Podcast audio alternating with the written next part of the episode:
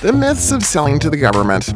If you're using traditional sales techniques to sell to government, you're doing it wrong. The podcast is brought to you by Government Selling Solutions. Government Selling Solutions, selling and marketing to the government for years, quite successfully, thank you. Now, here's Rick. Hey, if we make this minor change for my government prospect, they'll buy. Everyone else will want it too, and we'll be rich. Have you ever heard that said in your company? Have you ever said it? No need to answer. I'm pretty confident the answer to both questions is yes. You've heard it, and you've probably said it. It's tough to finally get in the door, spend time with the prospect, then find out that your solution comes close but doesn't offer a feature or capability your prospects say they want. So, you go back to the office, tell the troops you've got a good shot at winning the deal. You tell them it will lead us to larger sales, more deals, and make us all rich. All we have to do is make a change or two. Everyone will love that, right? Wrong. They're not that excited at all. And the product and marketing people start asking questions. Do you realize how large the effort will be to make the change? Don't you know that we're working on other things? Why don't they use another approach? Our solution can probably do what they want, but just not the way they want it. How much are you going to charge for this? How many other prospects have asked for this? We've never heard it before. Is this a sure thing? And this one. What do you want us to give up in our product roadmap to do this? We can't do everything. So you complain to your boss and say that you just don't know if you're going to be able to meet your quota without this deal and that this deal will open the floodgates for other deals. And you say, what about listening to the customer and the market? We say we do that around here, but it doesn't feel like it to me right now. Your boss says you've got good points and commits to working on it. He's been there before and he understands what you're going through. Plus, he has a sales quota too. This might help. He goes to the CEO she sides with the sales guys instead of product management and marketing. Um, she has sales objectives too. You're told to tell the prospect, yes, we can do it. Victory! So the product folks start working. They don't like it at first, but product folks generally like a challenge, and you've given them a good one. They put hours into the mods. Finally, an RFP is issued. An eagle eye review of the specs doesn't find the change your company has been working on. That's okay. You know they want it. They just left it off. And you can introduce the new feature in your response. That should give you a competitive advantage, right? You give them very favorable pricing. Your response followed all the rules, and the package looked downright spiffy. You're feeling good about your response. You wait, follow up when appropriate, still nothing. Then one day you get a letter. You think it's an invitation for an oral presentation. At least you hope it is. But it's not. You're thanked for your interest in hard work, but you weren't chosen. How could that be? Well, at least they've agreed to a debriefing where you'll be given a tabulation of the votes of the deciding committee, and they're going to let you ask some questions.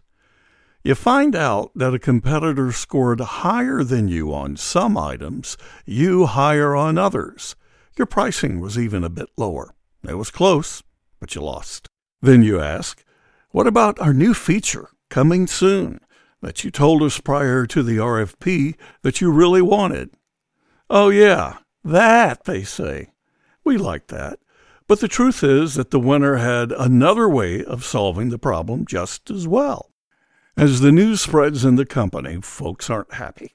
The company had invested time and resources into a feature that really wasn't needed. And as they did that, their other work fell behind. Promises on the product roadmap weren't going to be met. The company's solution, which had been a market leader, started falling further and further behind. Frustrations grew, and cash flow started getting tight. Okay, it wasn't your deal that caused all of that alone. There were others. In fact, this had become a pattern for the company. You know what the company did? It dug in deeper and deeper into their commitment that customer needs would be met at all cost.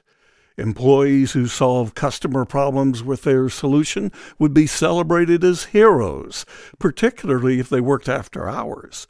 Balloons were blown up, signs were plastered on the walls, beer was served, the support desk grew and grew, mostly to solve problems the company had created. I guess they didn't notice that if they'd built it right in the first place and not become distracted by the next shiny thing, they wouldn't have had so many customer solution problems to solve. The company's culture had changed, and it wasn't for the better. The company had panicked. It lost track of its thoughtful approach to the solution. Instead, it focused on feature requests that seemed to be urgent and fixing solution problems they had created the company eventually pretty much disappeared. You might be surprised how often we've heard this story. Don't get me wrong, you have to listen to customers, but maybe the difference is how you listen. In the story I told today, something someone in the government said led a sales rep to hear an urgent feature request. Had the rep asked the right questions and really listened, he would have heard a problem solving request. It wasn't the feature that really mattered in the end, it was the solution to a problem. At some point, the rep could have told the prospect that no, we don't offer that feature, but can we look deeper at the problem you're trying to solve? If we do that, would you be willing to look at another approach?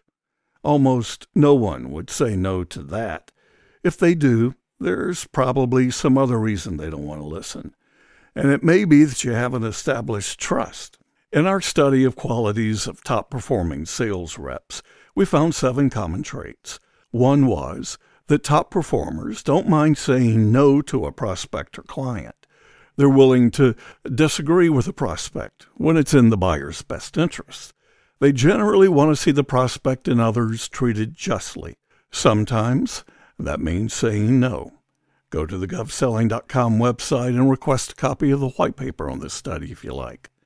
I argue that you really won't have credibility or a trusting relationship in government sales until you say no somewhere in the discussions. The answer is never always yes. Did I say that correctly? The answer is never always yes. Yeah, that's right. In other words, no is an acceptable answer sometimes.